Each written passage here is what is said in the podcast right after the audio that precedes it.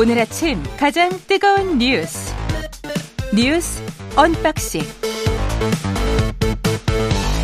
자 뉴스 언박싱 시작하겠습니다. 민동기 기자 일주일 만에 다시 돌아왔습니다. 네, 안녕하십니까? 안녕하십니까? 예 그리고 김민아 평론가도 나와 있습니다. 안녕하십니까? 안녕하세요. 예 민동기 기자는 정말 오랜만에 휴가를 다녀와서 완전 refresh가 됐을 것 같습니다. 아, 네네. 예 휴가는 조, 정말 좋은 것 같습니다. 좋았을 것 같습니다. 휴가 이야기도 나중에 뭐 기회가 되면 좀 해보기로 하고요. 좋은 데 갔다 오셨다고 제가 예, 예. 그 이야기도 좀 해봐야 돼요. 우리 BBC 이야기도 좀 해야 되니까. 아, BBC? 예. 어느 나라죠? BBC가 있는 나라. 네, 어느 나라인지 잘 모르겠습니다. 예, 브리티시.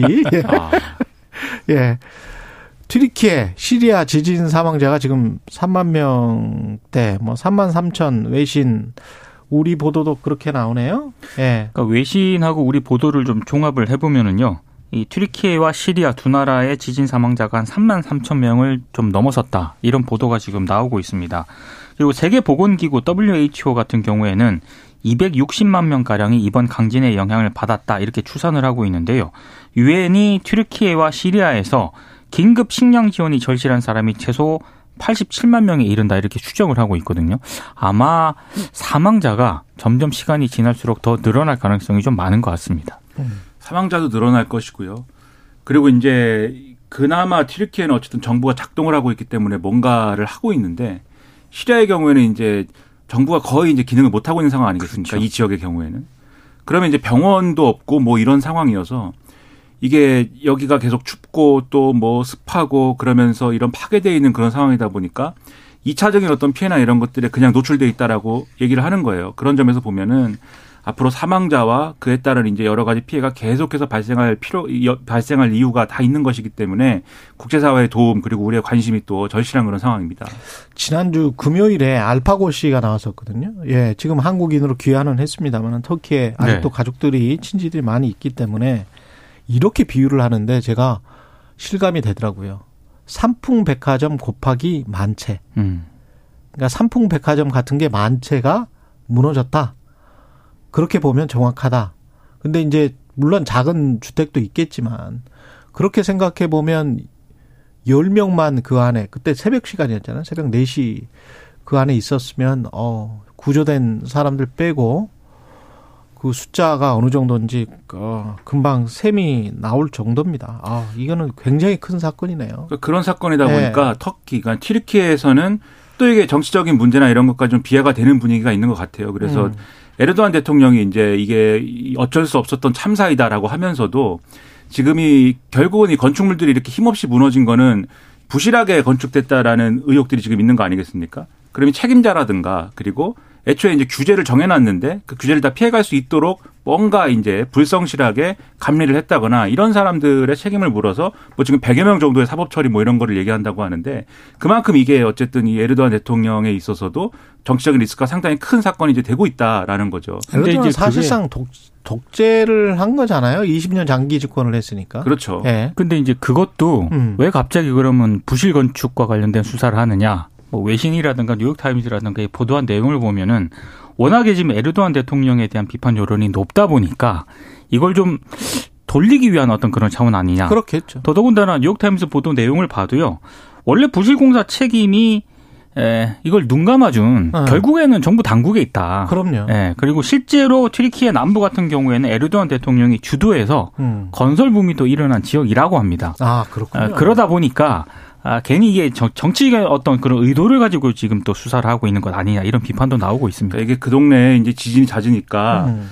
이것을 막기 위한 내진 설계나 이런 것들을 가능하게 하기 위해서 지진세를 따로 걷기도 하고 오랫동안 그랬죠. 그런 것들을 이제 여기 지진이 나도 피해가 없도록 하는데 좀 줄이도록 하는데 투입을 했어야 되는데 그렇다기보다는 기- 그 말씀하신 개발 과정에서 개발을 빨리 해야 되고 막 밀어붙이다 보니까 일정 정도의 수수료를 지급을 하면 뭐 규제를 일부 완화해 준다든지 이런 이제 편법 내지는 법의 어떤 빈 구멍이라든지 이런 것들을 막 활용해 가지고 부실 건축이 있었던 거 아니냐라는 비판들이 지금 있는 거예요. 근데 음.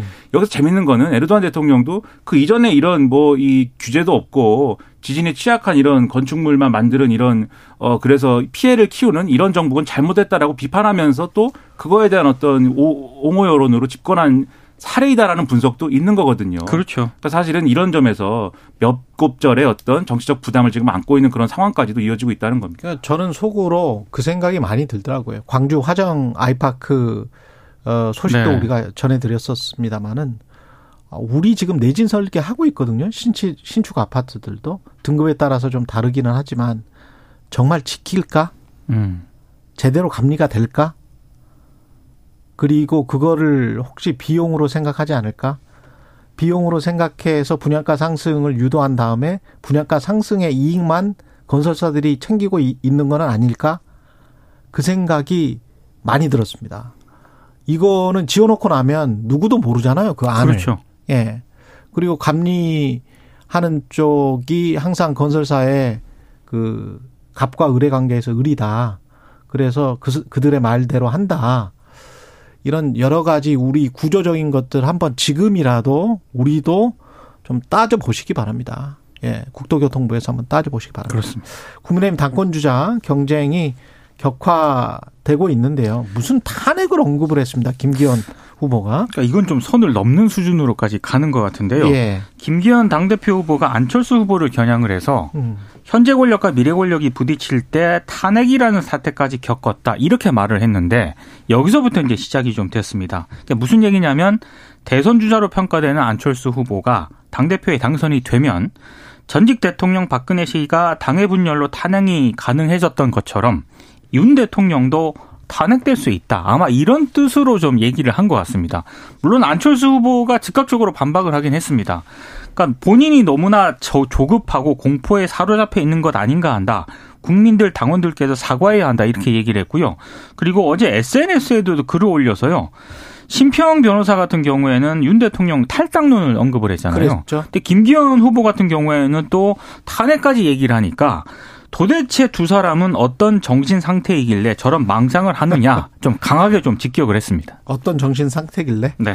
그러니까 뭐 여러모로 전당대회 왜 이러냐 이게 의문일 수밖에 없는 게 어떻게 그냥 일차적으로 보면은 김기현 후보 쪽에서 일종의 당원들을 상대로 한 이제 공포감 조성 이런 것들을 하면서 일종의 협박 정치를 하고 있는 것처럼 느껴지지 않습니까? 음. 그래서 안철수 대표가 탄생을 하면 당도 분열될 수 있고 윤석열 대통령이 혹시 막 탄핵을 당하고 하면은 당내에서 막 찬성표를 막 손을 들고 이래가지고 큰일 난다. 근데. 대통령실이 이거는 굉장히 기분 나빠해야 되는 발언 아니에요? 아, 그렇죠. 그렇죠. 네. 뜬금없이 그 다음에 앞뒤 관계도 잘 맞지 않아요. 그러니까 현재 권력과 미래 권력이 충돌했을 때 탄핵 그게 박근혜 전 대통령 때 일어난 게 아니에요. 그리고 좀 그때는 태블릿 PC 때문에 탄핵을 당한 거지. 그게 무슨 현재 권력과 미래 권력이 무슨 부딪혀서 탄핵을 당한 거예요. 저는 좀 이 풍경이 굉장히 네. 낯선 게 이게 지금 집권 여당의 전당대회잖아요. 예. 근데 집권 여당 전당대회를 하는데 대통령 탄핵 얘기가 나온 것도 일단 이상하고요. 왜 그 단어를 먼저 언급을 하지? 네. 그거는 그러니까 제가 볼 때는 예. 제가 지금 말씀드렸듯이 1차적으로는 이제 당원들의 위기감과 공포감 조성이라고 말씀드렸는데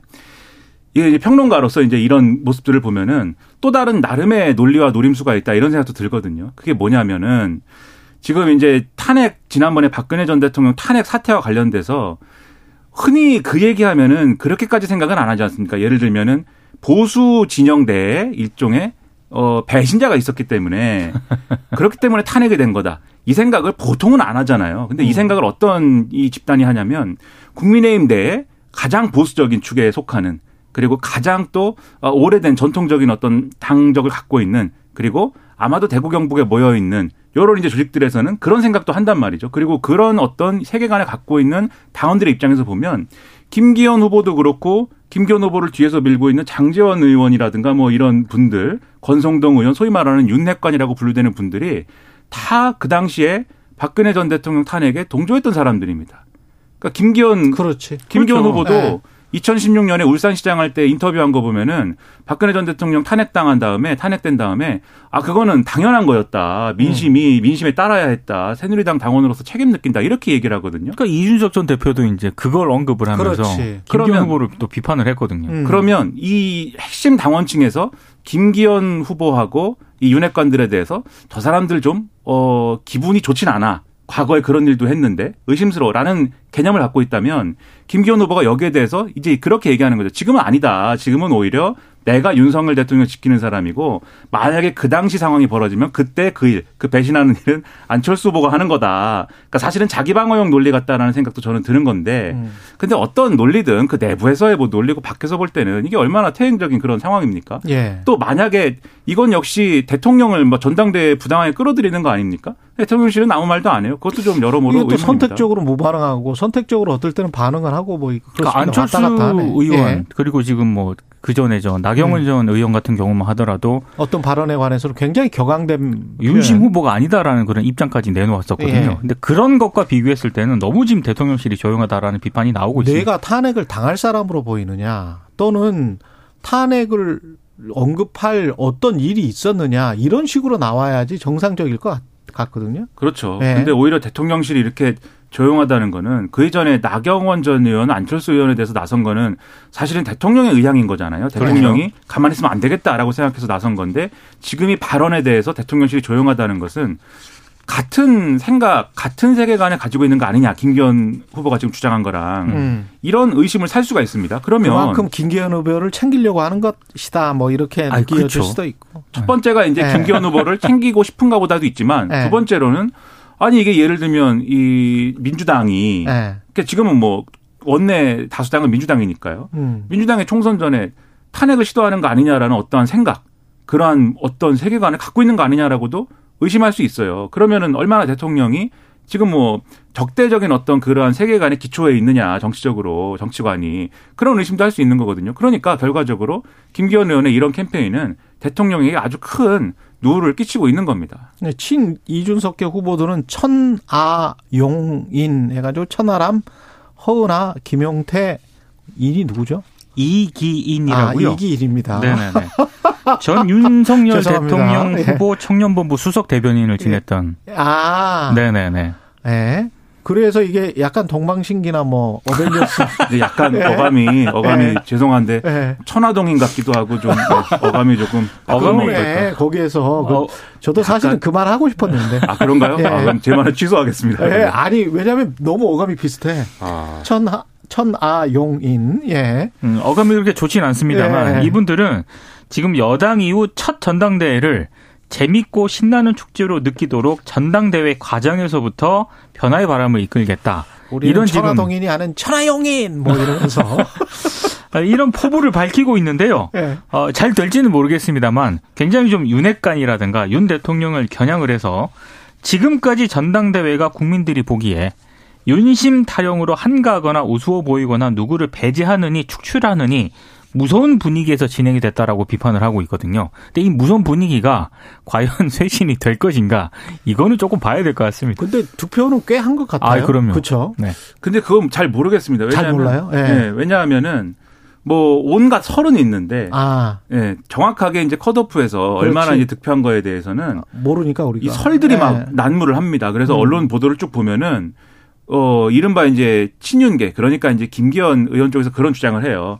김기현 김기현 후보가 2위 후보와 큰 격차로 어 이긴 것으로 안다. 그리고 실제 그런 보도를 친윤계 쪽에서 이, 어, 코멘트를 해놓고, 음. 김기현 후보는 그걸 인용해가지고, 예. 언론을 보니까 내가 큰 격차로 1위를 했다고 한다. 뭐 이렇게 얘기를 하고, 그 다음에 예. 그런 종류의 보도를 보면 이 최고위원 이 컷오프에 대해서도 이게 결국은 이제 이준석계라는 분들이 예를 들면 천하람 이준석 지지하면 천하람 찍고 천하람 지지하면은 어 김용태 허은아 이기현 찍고 뭐 이렇게 해서 선거 운동을 해서 돌파한 거지만 실제 득표를 보면은 어 나머지 이제 이 사람들하고 비교했을 때는 그렇게 높지 않다. 뭐 이런 얘기를 해요. 근데 음. 오히려 뉴스에 많이 나온 거는 이른바 찐윤이라고 했던 이용 의원이라든가 이만희 의원이라든가 네. 이분들이 다 떨어진 거에 주목을 하거든요. 네. 그래서 이런 걸 어떻게 해석할 거냐에 대해서 이게 뭔가 친윤계 조직력이 안 먹히는 거 아니냐라는 해석이 한쪽에 있는가 하면 아무래도 인지도가 떨어지기는 해요. 그렇죠. 인지도에서 네. 밀린 것이 그대로 드러난 것이어서 네. 조직력이 떨어지는 거 아니냐 이 지적이 있는가 하면 윤심의 역풍이 있다 뭐 이런 지적도 있고 해서 네. 사실은 좀 아전 인수를 다 하고 있습니다. 그렇지 서로 간에. 그렇죠. 네. 그래서 사실은 알 수가 없다라고 봐야 됩니다. 그리고 민주당이 김건희 여사 그리고 50억 클럽 쌍특검 두 가지 다 특검을 하자 공식화했습니다. 근데 이걸 현실화 시키려고 하면은요. 지금 법사위를 우회해서 본회의에 바로 올려야 되지 않겠습니까? 본회의로. 그 패스트 트랙 절차를 밟기 위해서는 국회 재적의원 5분의 3 이상의 찬성이 필요합니다. 이게 180석인데 예. 지금 민주당은 169석이거든요. 그래서 음. 정의당, 기본소득당, 야권 성향 무소속 의원들의 협조가 굉장히 필수적인데 이 캐스팅 보트를 정의당이 좀 많이 쥐고 있지 않습니까? 그럴 수밖에요. 근데 지금 정의당 같은 경우에는 일단 대장동 특검에 대해서는 굉장히 적극적입니다. 음. 그런데 김건희 여사 특검에 대해서는 상당히 신중한 태도를 보이고 있는데 민주당의 김건희 여사 특검 추진을 2월 임시국회에 제출될지도 모르는 이재명 대표 체포 동의안에 대한 어떤 맞불 차원 아니냐. 음. 정의당 내부에서 아마 이런 시각이 좀 상당히 많은 것 같고요. 그래서 아마 신중한 태도를 좀 보이고 있는 것 같습니다. 다만 그리고 대장동 특검에도 일단 정의당이 적극적이긴 한데 이게 좀 디테일하게 구체적으로 보면은 조금 다르거든요. 음. 왜냐하면 50억 클럽에 집중하자는 그런 분위기입니다. 일단 정의당은. 근데 민주당이 지난해 3월 당론으로 대장, 대장동 특검법을 발의를 했는데 이 대장동 특검법을 보면은 윤 대통령이 검사 시절 맡았던 뭐 부산저축은행 불법 대출 봐주기 의혹 뭐 이런 거 있지 않습니까? 그렇죠. 이런 것도 전반적으로 조금 두루 망라를 하고 있는데 음. 정의당은 50억 클럽에 집중을 하자 이런 분위기이기 때문에 이거는 정의당과 민주당이 어떤 어떤 논의를 좀 해 가느냐에 따라서 상황이 좀 달라질 것 같습니다. 근데 뭐 이 이른바 50억 클럽에 대한 이 특검, 대장동 특검은 제가 볼 때는 뭐 범위를 어떻게 규정하느냐를 놓고 대립할 수는 있는데 음. 실질적으로 그게 그렇게 뭐 큰 쟁점이 될 수 있는가는 조금 의문인 부분이 있어요. 왜냐하면 그 세부적인 사안들이 음. 그렇죠. 예. 왜냐하면 50억 클럽이라고 지목된 사람들이 지금 뭘 한 건지를 우리가 알 수가 없지 않습니까? 그래서 그 사람들이 한 일을 따라가다 보면은 민주당이 규정하고 있는 그 범위를 다 채울 수도 있는 거거든요, 사실. 그럴 수도 있겠네. 그러니까 온갖 검사와 판사들이 막 나오지 않습니까? 예. 다 들여다 볼 수밖에 없습니다. 그러네. 그렇죠. 네. 그러네. 그래서 사실 이제 곽상도 전 의원 아들 50억 받은 거에 무죄 선고가 난 거에 대해서 음. 그것을 근거로 특검법 특검법을 추진한다고 하면은 그 범주를 놓고 뭐 그렇게까지 뭐 사생 결단할 일은 아니다. 그래서 이거는 뭐 논의하다 보면 음. 합의가 그렇게 어렵지 않을 수 있다. 기술적으로 보면. 김건희 여사 특검법은 근데 그건 이제 이런 문제가 있는 것이죠. 예. 저는 이제 계- 이번에 이제 도이치모터스 주가 조작 사건 판결 난 걸 보면서 음. 이게 요걸 가지고 이제 시효 문제를 언급하는 그런 음. 흐름이 될 것이다라고 지난주에 이제 말씀드렸습니다. 그렇죠. 그래서 이제 이른바 전주라고 하는 사람들이 음. 죄를 받지 않았고 그다음에 1차 작전에 대해서 시효가 지난 걸로 됐기 때문에 그래서 이거는 따지지 따질 필요가 없다라는 게 지금 대통령실하고 여당의 주장이에요. 판결의 함의를 그렇게 보는 거죠. 그렇게 해석을 하고 있는 일부러 거죠. 판결을 그렇게 했었을 수도 있다. 그렇죠. 그래서 뒤에서 네. 다 얘기하시겠지만 음. 2차 작전에도 김건희 여사 계좌가 쓰여진 정황이라든가 이런 것들이 재판 과정에 나왔고 그리고 전주의 입장이라 하더라도 구체적으로 뭘 했느냐에 따라서 그렇지. 사법 처리 여부가 달라질 수 있는 거거든요. 그럼 그렇죠. 해볼 만한 건데 예. 그 점을 설득을 해야 되죠 민주당이. 민주당이 정의당이 그렇죠. 설득을 하는 게 중요하다. 설득 안 하고 그냥 옛날처럼 어 이렇게 뭐 다른 거를 이제 일종의 이제 그 뭐랄까요 협상 재료처럼. 정의당은 뭔가 바터를 원하는 거 아닐까요? 노란 봉투법. 근데 그렇게 처리하면 제가 볼 때는 오히려 그렇죠. 오히려 받는다. 안 좋은 상황이 될 수가 있다라고 생각 을 음, 합니다. 노란 봉투법은 노란 봉투법 자체로, 자체로 논의를 해야 될것 그렇죠. 같습니다. 어, 뉴스 언박싱 민동기 기자 김민아 평론가였습니다. 고맙습니다. 고맙습니다. 고맙습니다. KBS 1라디오 총인의 최강시사 듣고 계신 지금 시각 7시 40분입니다.